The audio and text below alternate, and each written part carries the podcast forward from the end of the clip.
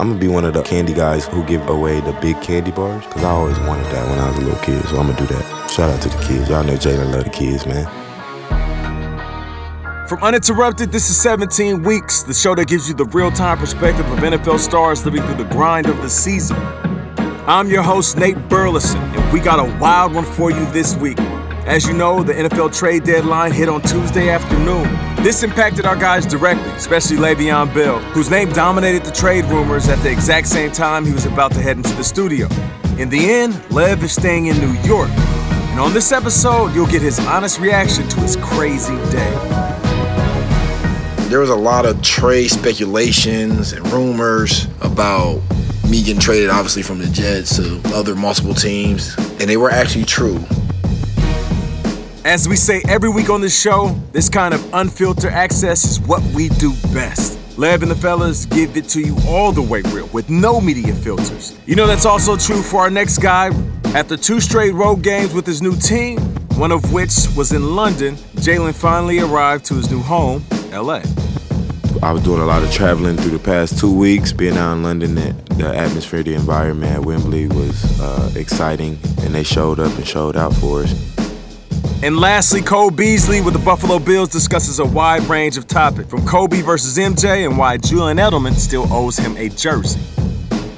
I still haven't gotten it, by the way. I'm still waiting. How am I going to contact you? How are you going to send me one? Maybe you just didn't. You didn't want to give me one. That's cool, though.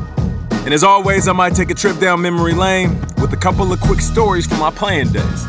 This is 17 Weeks. Quick time out. 17 Weeks is brought to you by Uninterrupted and SiriusXM. New episodes drop every Thursday. You can listen to them on demand on SiriusXM and for free on the Pandora app. 17 Weeks is also available on Apple Podcasts and other podcast platforms. Wherever you listen to it, though, be sure to subscribe, give us a rating, and make sure you share the show. Come on, man, spread the love. All right, it's time for the show. Let's start the show off with the trade deadline and the roller coaster ride Le'Veon Bell was on. In his first season with the Jets, finding out he was the subject of trade talks must have came as a surprise. As you would expect, Lev had a crazy week and couldn't hop in the podcast studio as scheduled. But shortly after the trade deadline, Lev hopped on the phone to keep it all the way real with us about what it's like being an NFL star in the middle of trade rumors. This is Le'Veon Bell checking in, 17 weeks right after the NFL trade deadline. What's up, everybody? Um, I actually recording for my voice memo. Couldn't really get into the studio. Been a lot of stuff going on, so wasn't able to get to the studio, so we improvised today. There was a lot of trade speculations and rumors about, you know, me getting traded obviously from the Jets to other multiple teams, and, and they were actually true. Um, there were there were times where um, I found out from my agent, um, you know, he had talked to the Jets and and things like that. It was teams like uh like Houston, the Packers, the Kansas City Chiefs, um, and surprisingly, the Steelers um, were all in the mix of trying to trade for me. And um, from what I, from what I heard and I understand was um, the Jets were really asking for a high price and a lot for me. Um, and on top of that, my actual contract was kind of tough for teams to deal with, which is understandable. You know, a lot not too many teams really want to pay that high of a price for a running back. To be honest, I obviously was not trying to take a pay cut simply for the fact that I sat out a full year of football um, to get what I felt like I earned and deserved. So um, that would have kind of defeated the whole purpose. So I didn't want to do that. But the trade rumors were definitely true. Um, it was interesting just after being in this city for you know roughly six seven months um, i love the city. I love the city new york. Um, i actually stay in jersey but i'm always up in new york all the time. I love the fans of new york city. Um, when i'm just walking around downtown and you know people see me and interact with me i just love it you know i embrace it. You know people kind of look at me as you know like a hero um, in a sense. And i like that feeling. I like that feeling of being wanted and, and being appreciated um, not saying I wasn't appreciated in Pittsburgh, but it just feels a little different over here.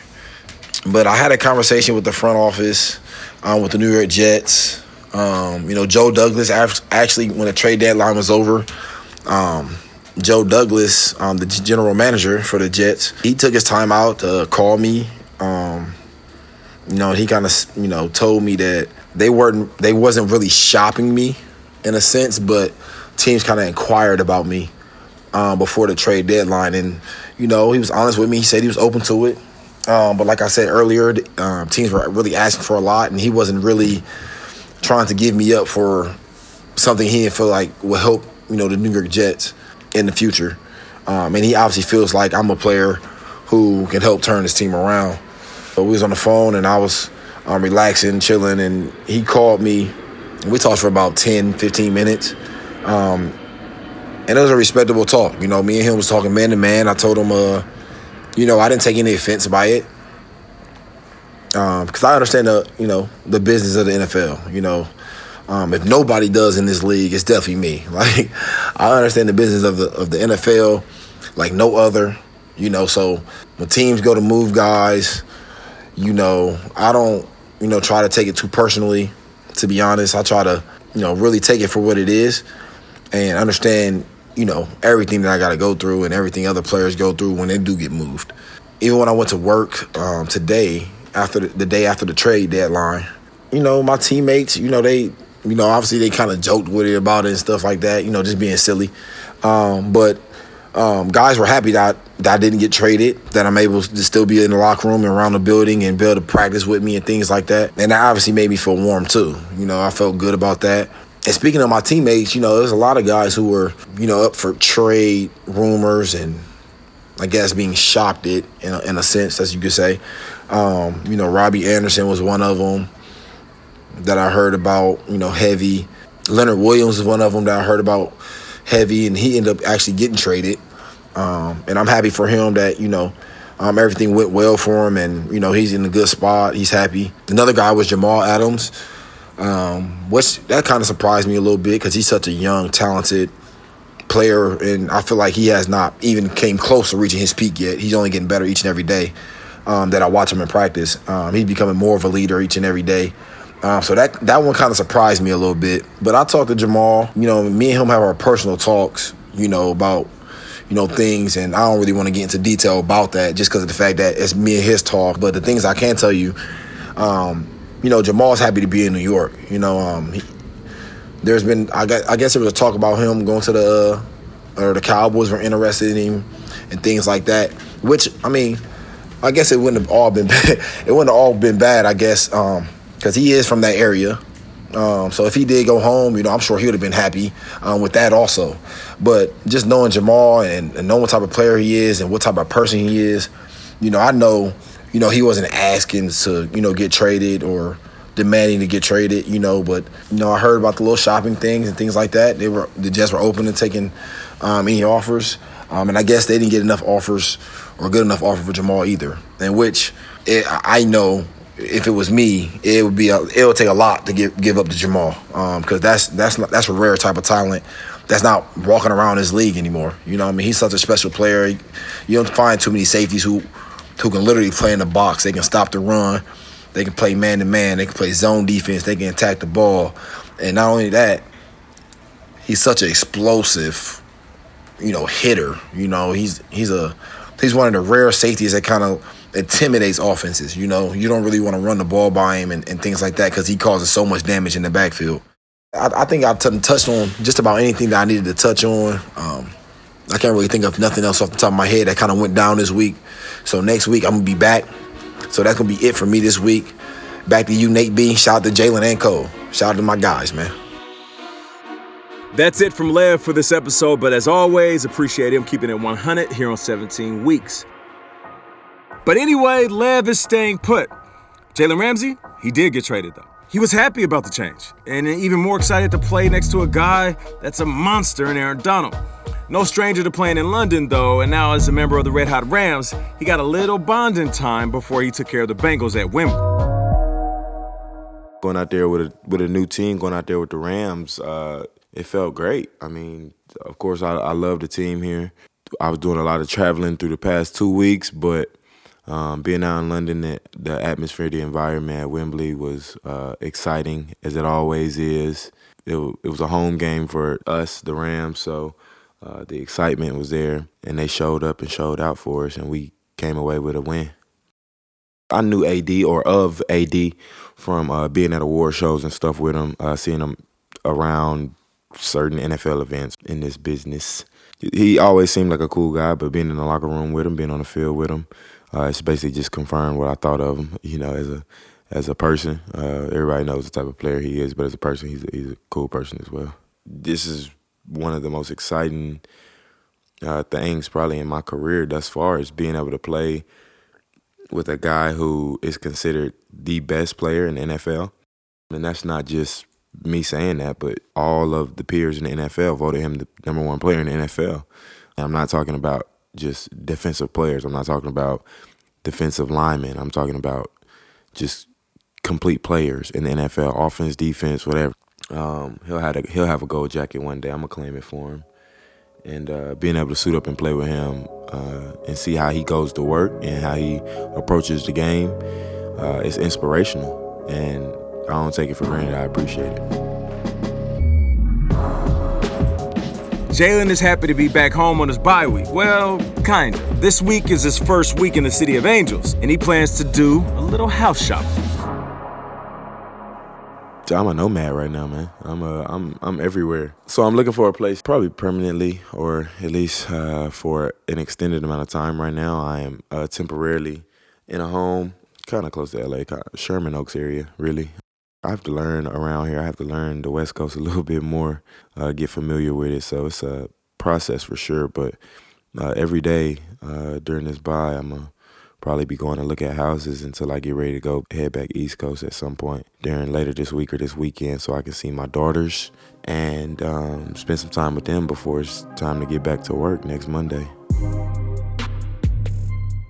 Up in Buffalo, Cole Beasley scored a touchdown for the second straight week, but the Bills lost to the Eagles in week eight. Cole enjoyed getting in the end zone, but scoring a touchdown doesn't even matter when your team takes the L. Definitely felt good to, to get in the end zone at the time and, and jump in there with the fans. You know, I, I'm not really much of a planner when I score or anything, uh, but, you know, I, when I did score, it looked like they were having a good time, and I don't know, spur of the moment, told me to go jump in the in the in the stands and party with the fans a little bit. So, pretty exhilarating. It was an exciting exciting time. Uh, it doesn't really matter in a, in a loss, though. That's why I said in the moment it felt good. But you know, if you lose, it doesn't really matter. You know, the, the touchdown kind of goes away. It kind of ruins it for you a little bit. Uh, yeah, that's the first time I've jumped in the stands. Uh, I've interacted with fans, just like giving them fives and stuff, but I've never jumped in the stands. That was the first for me. So. Cole also made the news when he refused to question coach's play calls, even though some of the media were trying to play the blame game after the Bills lost to the Eagles decided to take that route because that's what I believe in. I didn't even have to think about it. You know, we had opportunities. I feel like he definitely gave us a chance to win. Uh, we just got to make the most of each and every play. It's either the coach or the quarterback, you know, one or the other. That's what people love to blame in the media when things are going wrong. But I don't think anybody ever questions a play call until after it happens. There's no like, you know, he calls a play, and when he calls a play, you're like, what? You know, we don't we don't think like as players, and really the people who are questioning the play after it happens aren't the players. It's it's the media or the people watching. You know, but none of them really know what's going on, why they're doing what, and you know, if the play works, nobody says anything. You know what I mean? It's so hard to get everybody on the same page all the time, especially. You know, I don't I don't think people really remember this, but I think it's nine out of the 11 guys on our offense that are all new to each other. We're all new playing together. We haven't, this is the first year we've done it, you know, as a group with this unit.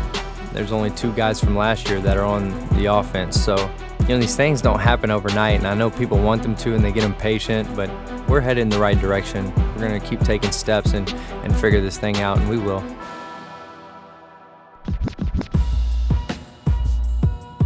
Speaking of play calling, Denver's new quarterback and former Super Bowl champion Joe Flacco made waves this week when he wished his 2 and 6 Broncos would be more aggressive. The usually reserved Flacco wasn't shy about sharing his feelings with the media. Was this an act of frustration or a strategic move? Let's hear what Jalen thinks.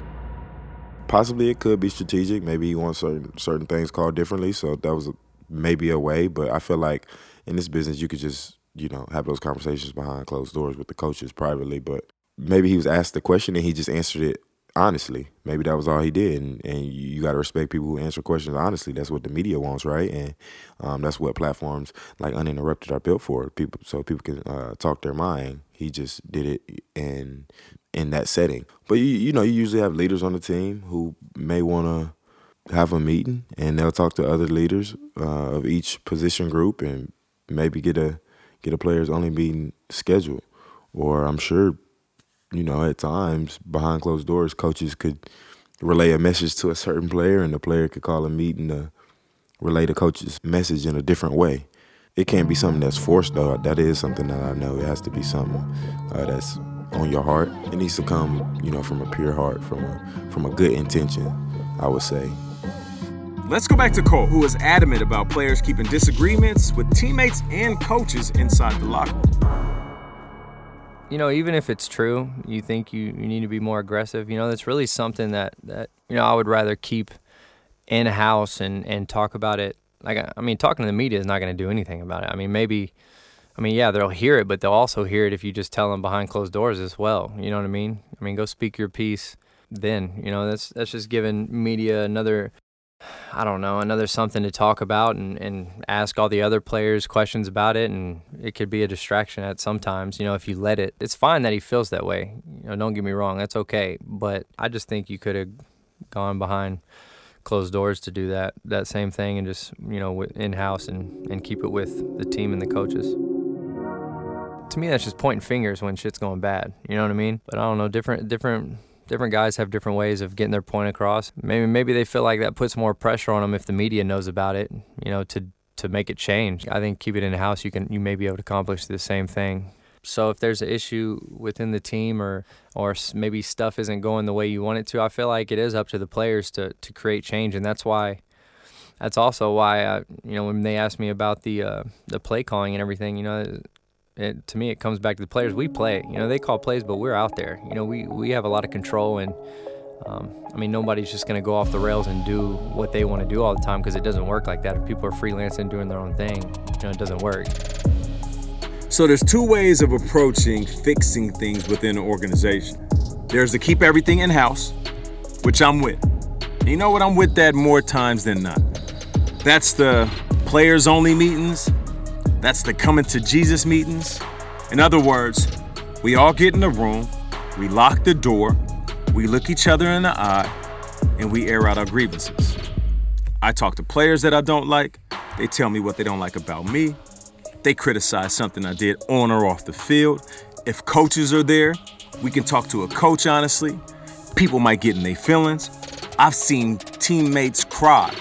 I'm talking about cry after a coach light them up and then I've seen desks move out the way and guys square up. We're talking old school. We gonna fight, we gonna hug, and then we gonna get on about our business. And that's real talk. So I love the closed doors conversations. And those closed door conversations should never leave that room. That's the way it goes. The unwritten rule of players only meetings or even team only meetings is once you walk out, I don't care if there's emotions, bumps and bruises, you better wipe them tears. And if somebody asks what went down, be like, nothing, we good. And if you do, then you're gonna be labeled as the snitch. And nobody's gonna rock with you. And you're probably not gonna be on that team. Unless you're the snitch for upstairs. There's always one snitch for upstairs. And real professional athletes know what I'm talking about. There's always one locker room snitch. And we'll talk about that on a different episode. episode, episode.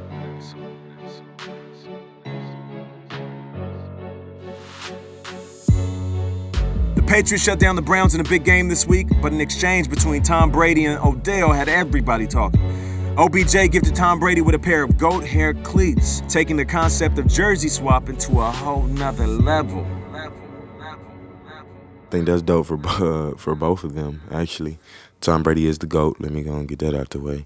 Uh, and Odell is probably the the goat of cleats in the NFL.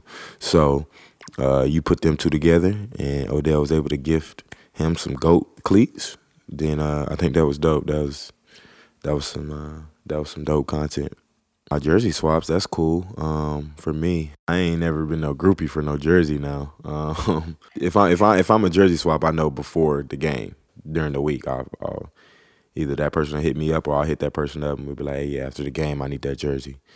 Um, and that's how I go about it. I ain't never during the game been like, oh yeah, let me get your jersey. I ain't never chased nobody down after the game begging for no jersey. It ain't that serious. The goat hair is very interesting. Um, I mean, it, it is a cool gesture. I don't really know what to think about it. I guess that's kind of cool. I don't know how he got goat hair on a cleat. It's kind of crazy. But uh, jerseys, yeah, I've I've exchanged a few jerseys. Um, I really don't have that many though. You know, a lot of guys get one like every every game, and then they have a collection or whatever. I'm not that big into it. I don't I don't like collect jerseys or, you know, just wanted all these different guys in my in my room. You know, if there's most of the time, probably if I have a jersey, a guy asked me for mine, so I took his. Um, you know, I don't. That's the thing. I don't know if they want mine. You know what I mean? So it's like I don't want to go ask a guy for jersey. And he's like, I don't want this. I don't want this dude jersey. You know what I mean? it's almost like a insecure, like self-conscious deal with me, I guess. I asked Edelman for his. I was like, man, give me your jersey. I didn't even ask him. I told him to give it to me. And he said they don't do that, so he had to send me one. I still haven't gotten it, by the way. I'm still waiting. You know, I don't even know. That's why I was thinking in my head. I was like, I don't have your number. I don't. I don't. How am I gonna contact you? How are you gonna send me one? You know what? Maybe he just didn't. He didn't want to. He didn't want to give me one. That's cool though. We're gonna look back at Odell, and we're gonna say, yo, that dude was a trendsetter. And he already is. Like, forget about the fact that 500,000 kids were rocking the blonde hair. Uh, forget about the fact that he took dancing on the field to a completely different level of entertainment. Forget about the fact that he became the pre-game NFL's version of Steph Curry. He just does stuff that guys never thought about doing. Rocking a $200,000 watch. You know what I'm saying? My man had a Lamborghini on his wrist while he was playing a football game, bro. And everybody's like, oh, that's disrespectful to the game. I can't believe it. No real athlete, no athlete of honor and tradition would do that. But everybody's like, yo, that like tennis tennis players do that all the time, fam. Like, you know what I'm saying? Golfers, you know, like you ever see them golfers? The big money golfers? Yeah, they do that all the time, fam.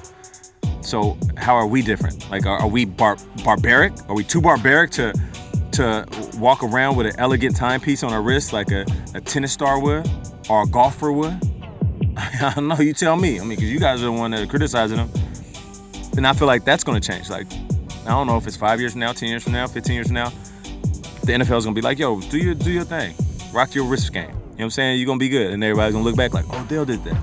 The cleats, when everybody's doing like the custom cleats and having somebody paint on them and doing it for great causes and you know paying homage to you know movies from the past like odell's like i'm gonna just i'm gonna go ahead and i'm gonna get this goat hair i'm gonna put it on a pair of my custom cleats that are by nike and then i'm gonna give them to somebody that we all know as the goat.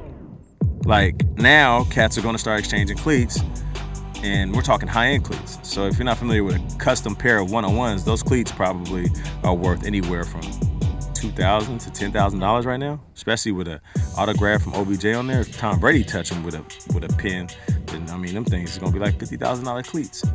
So Odell is he's he's he's resetting trends in an era where trends became very stale. Just think about the NFL. Everybody's doing the same thing. Same celebration, same dances, dressed the same, look the same, walk the same, talk the same. Odell came in and was like, I'm shaking this shit up. And we're not gonna appreciate it till he's gone. Shout out to the rock star, OBJ. Elsewhere in the league, the Bears lost to the Chargers on a missed kick by Eddie Piñeiro. Another tough break for them, that's for sure. Kick is wide left, and the Chargers have beaten the Chicago Bears now, even though our guys are position players, they're sympathetic to the pressures that kickers face. I mean, kickers are people too, right, fellas? Just mentally, to me, that's one of the hardest positions to play as far as managing the pressure and the build up to that moment. Especially you haven't, you're not really playing all game, and then you just got to go in, get your mind right, and go win the game. You know what I mean? That's tough. That's a tough job to have. That's why you know when you have a really good kicker, you hang on to them because they're hard to find because it's hard to deal with that pressure mentally. But dude, I, I remember those first couple years in Dallas when I had to just come in and make a play. There's so much anxiety that goes into that because you like when you're just coming up as a especially undrafted guy, when you're just coming up, like if you don't make those plays, that's your chance. You know what I mean? So, I mean, if I didn't make those plays on third down, that's a difference from me being here now and me just being out of the league after two years, really. Um, and people would have never known like what I really could have done because just I, I had these two or three opportunities in this game and I didn't come through and they're like, oh, he can't do it. They make the they some teams will make their mind up off that. You know what I mean? So and then you may not get another chance again. So that that shit's tough, dude. So that's why I, I really have an understanding for it and um, especially for their position because man, that's I'd be so nervous for those for those situations. But I mean, once the ball snapped, all that shit went away. But the lead up, man, it's it's crazy just staying ready and um, there's a lot of anxiety that goes into that. The mental aspect of the NFL is is to me is so much harder than the physical. Jalen has love for kickers too. That is a pressure situation, right? Um, a game-winning field goal, or really any field goals, uh, just because points on the board uh, can equal up to a win for the team. But um, we're professionals, and everybody got a job. Just like I have to go out there and cover receivers, uh, quarterback has to go out there and lead an offense. O line have to go out there block. Running backs have to run the ball. Receivers have to catch the ball. Whatever the case may be, um, it's the same with kickers and and any specialist. Really, they got a job to do. When we was in Jacksonville, um, I thought Lambo should have been going to the Pro Bowl every year. I think Lambo's a really good kicker. Uh, they got a good one. Um, and then here, I've only been here, uh, you know, a week and a half, but uh, I think we got the best punter in the game here, who you know can do the fakes, can do whatever he needs to do. One of my favorite stories of the week and possibly the year comes from Tampa. Gerald McCoy spent nine years with the Bucs, but now he's in Carolina. And now that he's playing somewhere else, he couldn't make his son's senior night football game. So a few of his former teammates stepped up for him. What's up, G? My boys. What's good, G. You here, baby? Good, big homie. Good, man. Supporting you, supporting Marcellus, man. We know you couldn't be here. I know it's a big moment for you. We want to be here to represent for you, man. Let you know that we love you. We always appreciate you, man. We always. We say all the time that football is family but there's not too many opportunities where guys can prove it. Like this was it. Here's Jalen on the Bucs players getting their boys back. Oh yeah, I saw that in Jameis and, and, and Mike Evans and uh, a couple other guys went to catch his son senior night. That was dope. I'm not gonna lie to you, that was dope. That was yeah, that was dope, man. When I was in when I was in Jacksonville, me and Leonard were real cool. Uh, so he used to bring when we used to have treatment, or when he used to come over to the house, he would bring his daughter, he would bring his son, whatever, and we would chill over there. You know, I kind of call kind of call his daughter my little niece, and he called his, my daughters his little nieces too.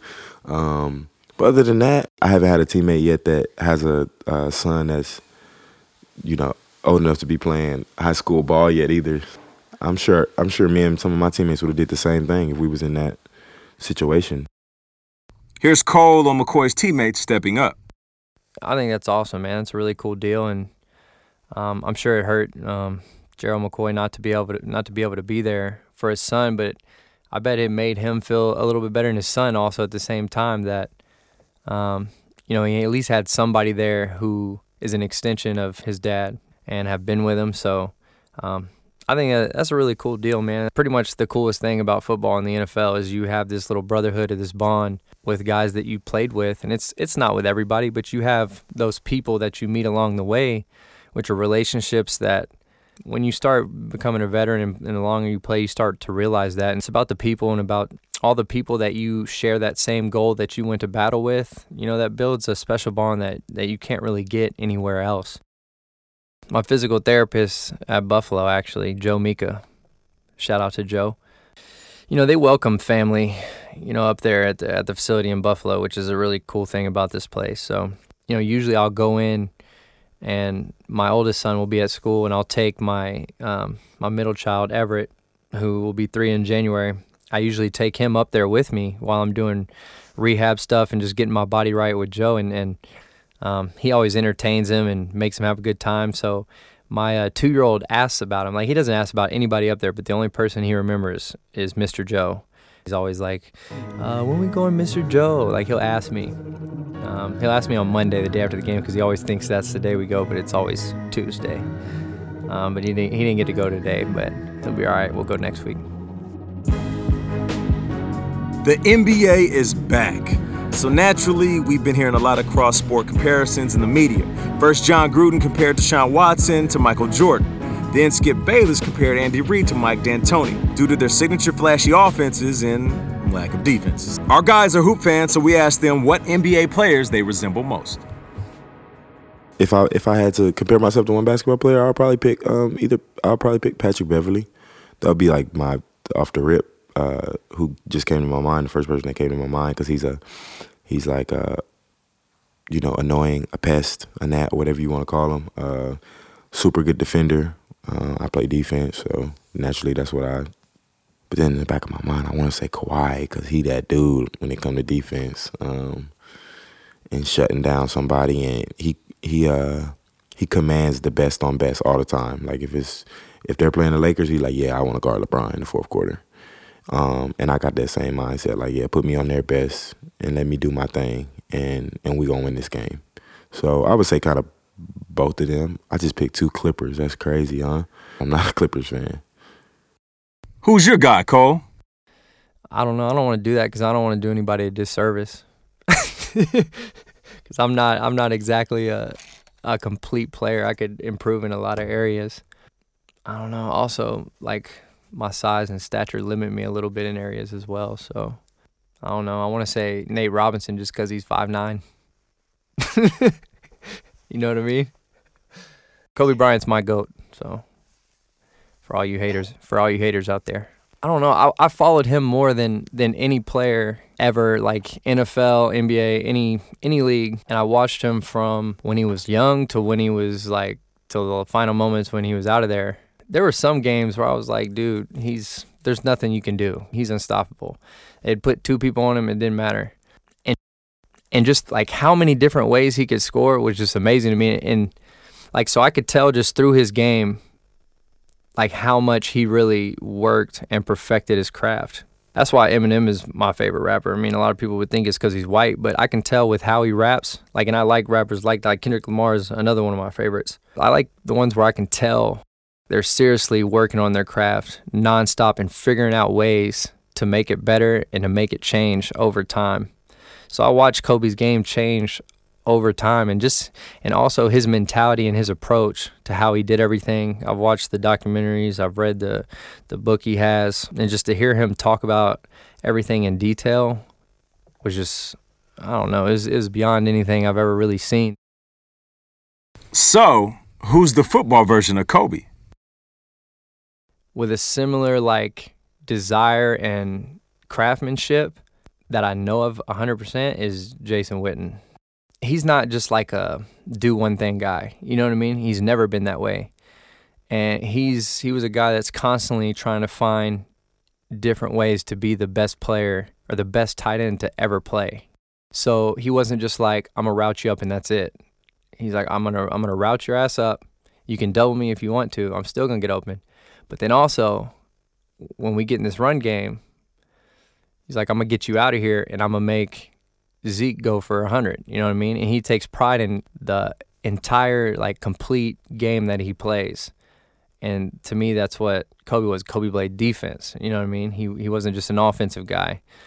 He took pride in being one of the best defensive players. And then when it comes to when it comes to scoring, he would take you down in the low block. He could go on the perimeter. His mid range was fire. So to me it's more like when I compare them, it's just all about like the desire to have a complete game and no weaknesses where it's damn near impossible for a team to take you away. Uh, to me that's that's what Witten was also. So that's why I can compare those two more than than anybody. Shout out to all the undersized dudes who play bigger than their height is. And no, Cole, I'm not talking about you. Nate Robinson 206 native, my brother. I guess I call my little brother. Funny story about Nate Rob. I remember racing against him because we both ran the hurdles. And I was a little faster because I was a senior, he was a sophomore. And I remember passing him up and whispering to him. I was like, You ready to run? You ready to run? And I hit that corner and I was gone. And he always gives me a hard time about that. And then also, the one time I almost, I almost led him in the wrong direction. Uh, he asked me in college, he's like, Yo, I could go to the NBA or the NFL. Which one, big bro? And I was like, yo, you gotta play football, man. This is amazing. You know, I'm still in the euphoria stage of being a young NFL athlete. And I'm glad he didn't listen to me because he, he went on to be one of the most explosive NBA players and a three time dunk champion. And he's always repping the town, town business. Uh, but yeah, Nate Robinson. There's only so many guys from the 206 that are out here repping, and he's one of them.